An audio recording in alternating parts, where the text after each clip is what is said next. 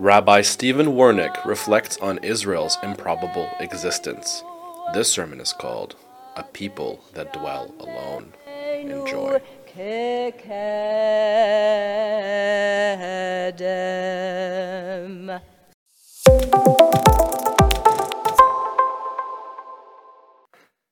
As you know, I was in Israel this last week for the meetings of the Jewish Agency for Israel to celebrate the 50th anniversary of the Fuchsberg Jerusalem Center, which is our conservative movement's home in Yerushalayim. And of course, uh, to spend some time with my daughter Ziva. How can you go to Israel and not see your kids when they're there?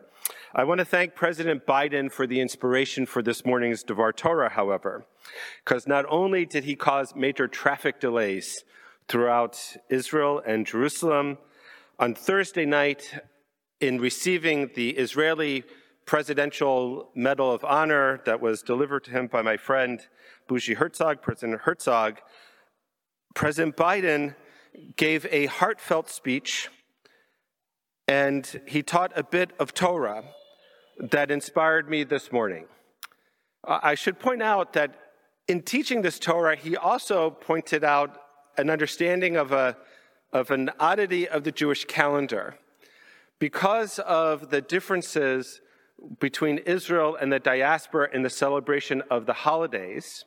And when the Chagim fell on Shabbat this year, Israel and the diaspora are on slightly separate cycles of the Torah reading. So this morning, when we read from Parshat Balak, I'm having this sense of deja vu because last week in Israel, I read from Balak as well. Uh, and so uh, Biden, in his presentation, he, he noted that. In his remarks on Thursday night, President Biden quotes from Bilam the sorcerer, the first oracle, the first curse turned blessing that he recites. And he says, Kime Rosh Surim Aranu. I, I, as I see them from the mountaintops, Umigvaot Ashurenu, and gaze on them, gaze on them, Israel, from the heights. Hen am livadad yishkon. They are a people that dwells apart. Uvegayim lo yitchashav, and are not reckoned from amongst all the other nations.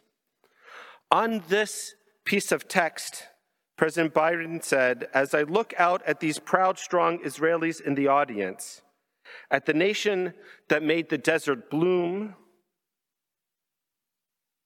and built the Iron Dome, I see a people growing more secure, more integrated, more confident, and have greater relations with their neighbors. A nation that has forged peace before and can do it again. And a nation that will never dwell alone, because as long as there's the United States, you will never be alone.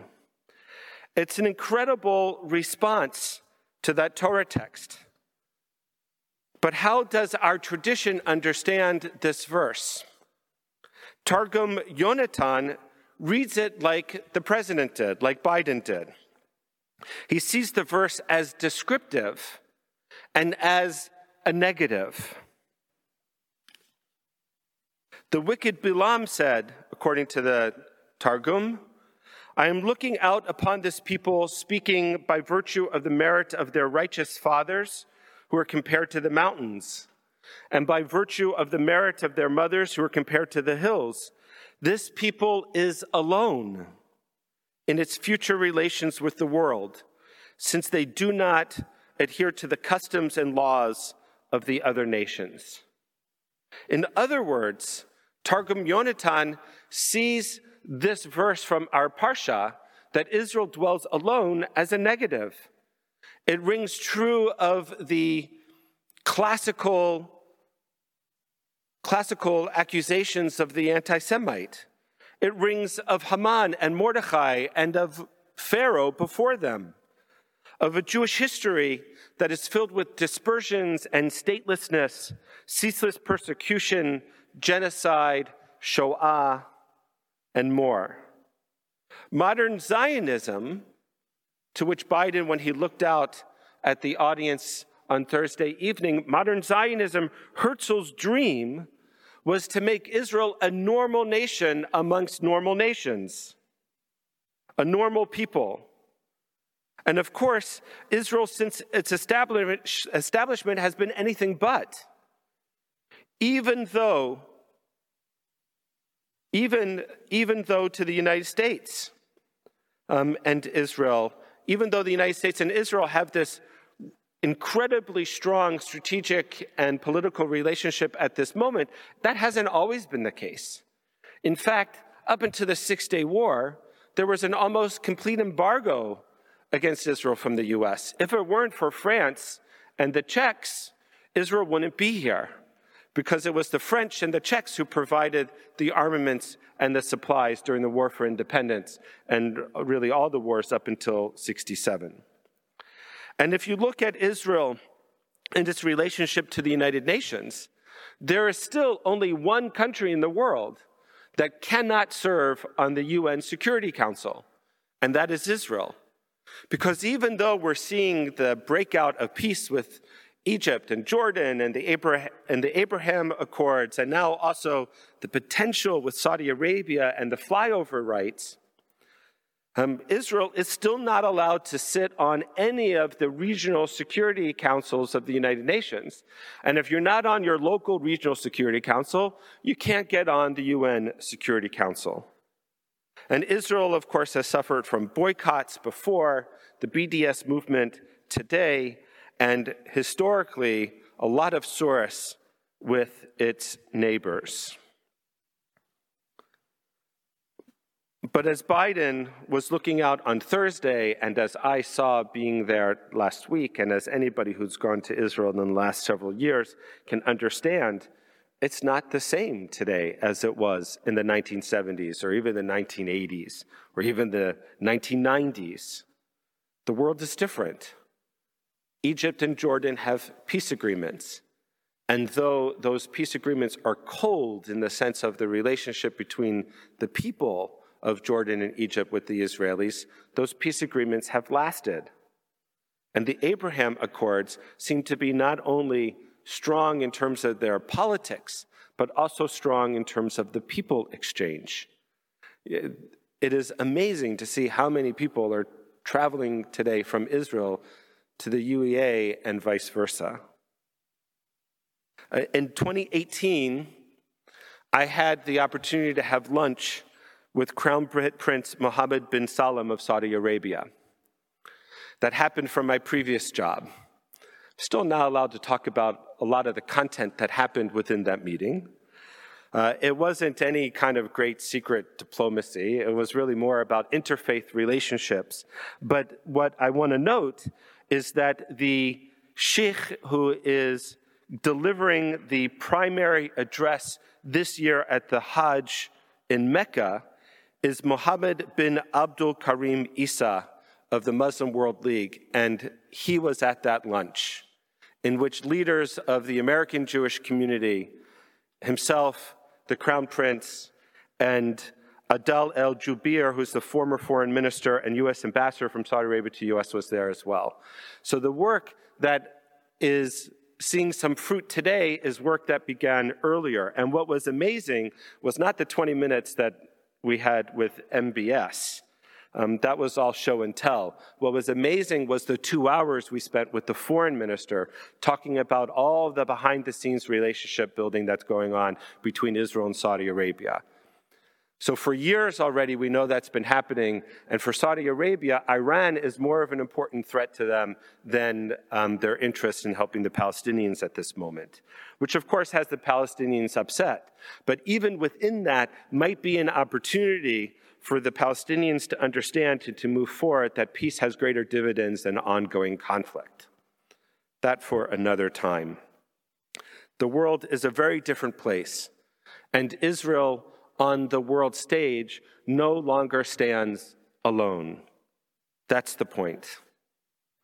Though throughout Jewish history, this is how we understood what 2,000 years of exile meant. Today is actually the 17th of Tammuz.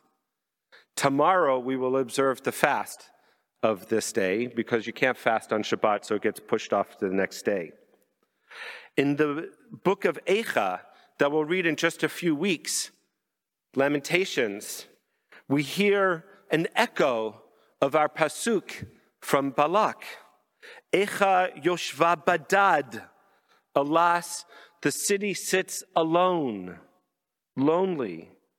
Jerusalem is lonely after the destruction of the city, the gates of which were breached on this day thousands of years ago.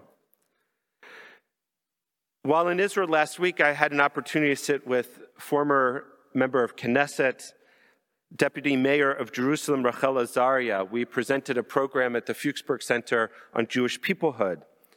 And she reflected on the work that she has as deputy mayor responsible for education in the city of Jerusalem.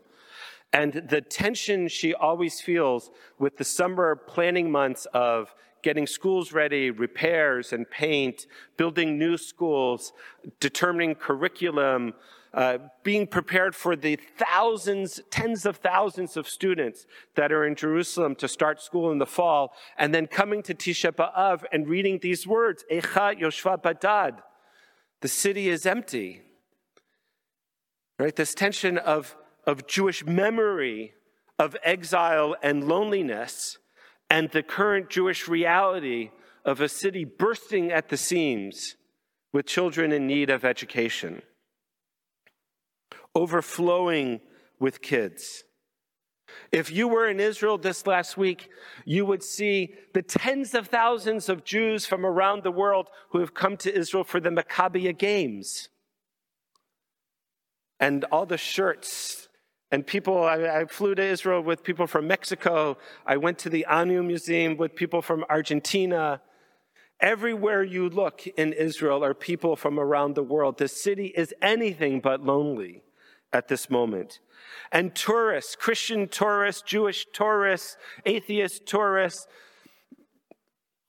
hippies coming to, to be in Israel, anyone and everyone you can imagine is in Israel at this moment. And not to mention business and the different diplomatic leadership from countries around the world, not just the United States, friends of mine that are the Hartman Institute. You walk through the streets of Jerusalem. I was walking through the streets with my Jerusalem, and my daughter was counting how many people did we run into that I knew. Because the city is just overflowing, anything but alone.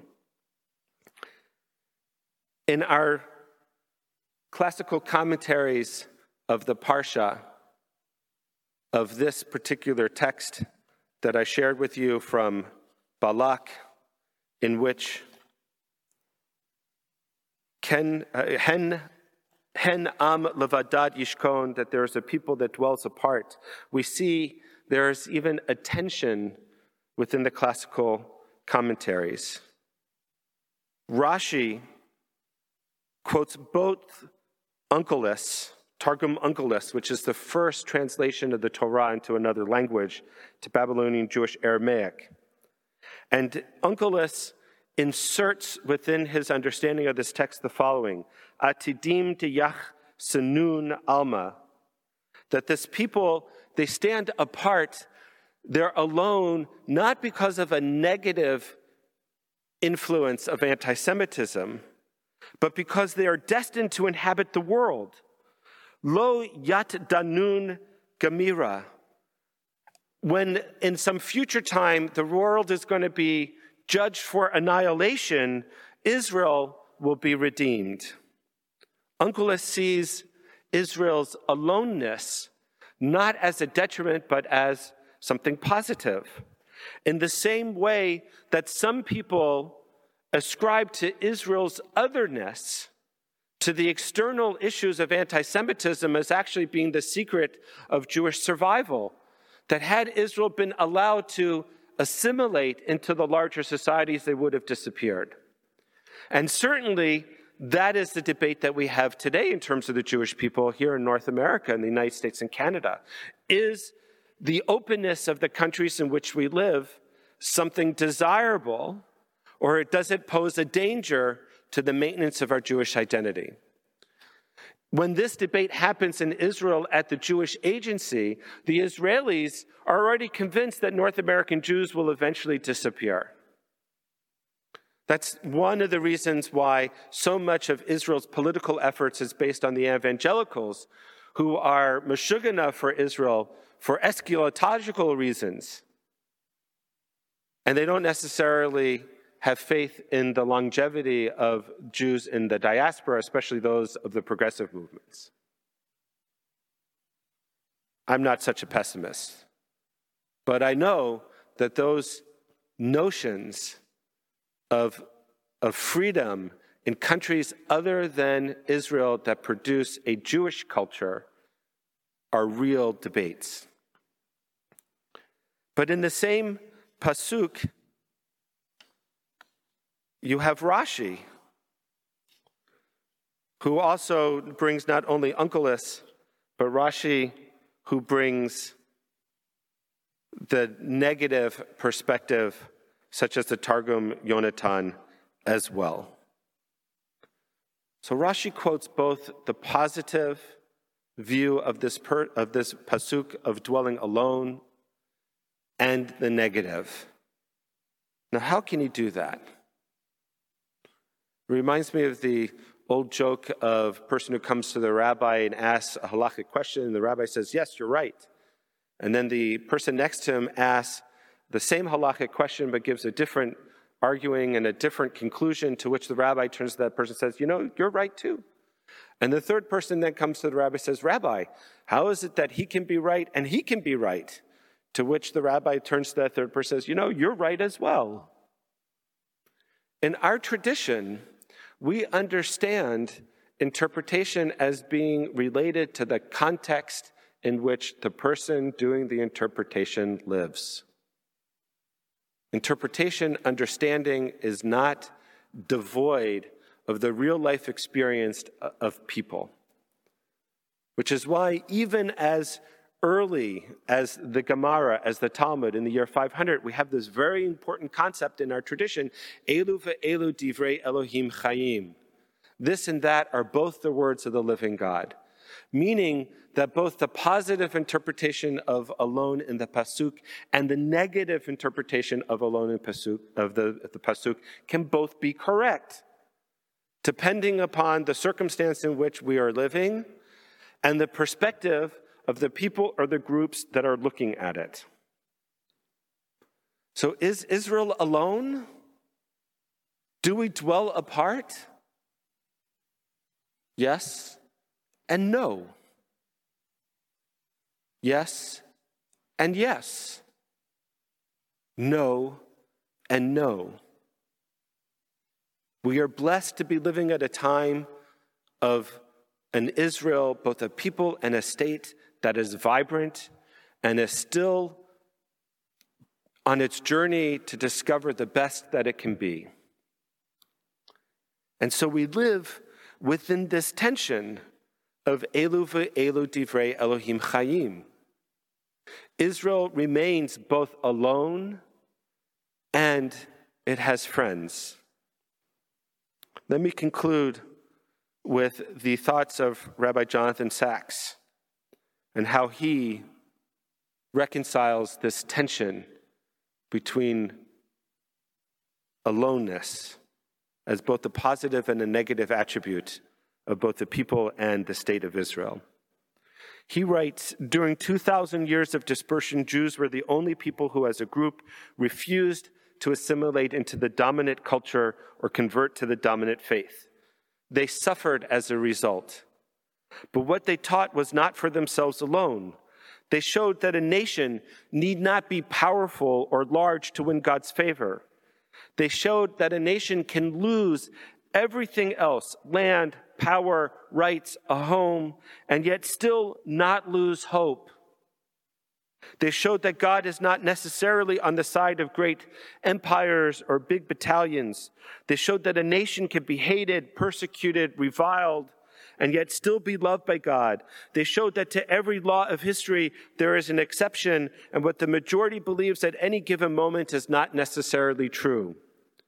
Judaism is God's question mark against the conventional wisdom of the age. It is neither an easy nor a comfortable fate to be a people that dwells alone, but it is a challenging and inspirational one. A challenging and an inspirational one. That's certainly how I felt this last week in Israel, and something that I think we continue as a people to be inspired and challenged to. Shabbat Shalom.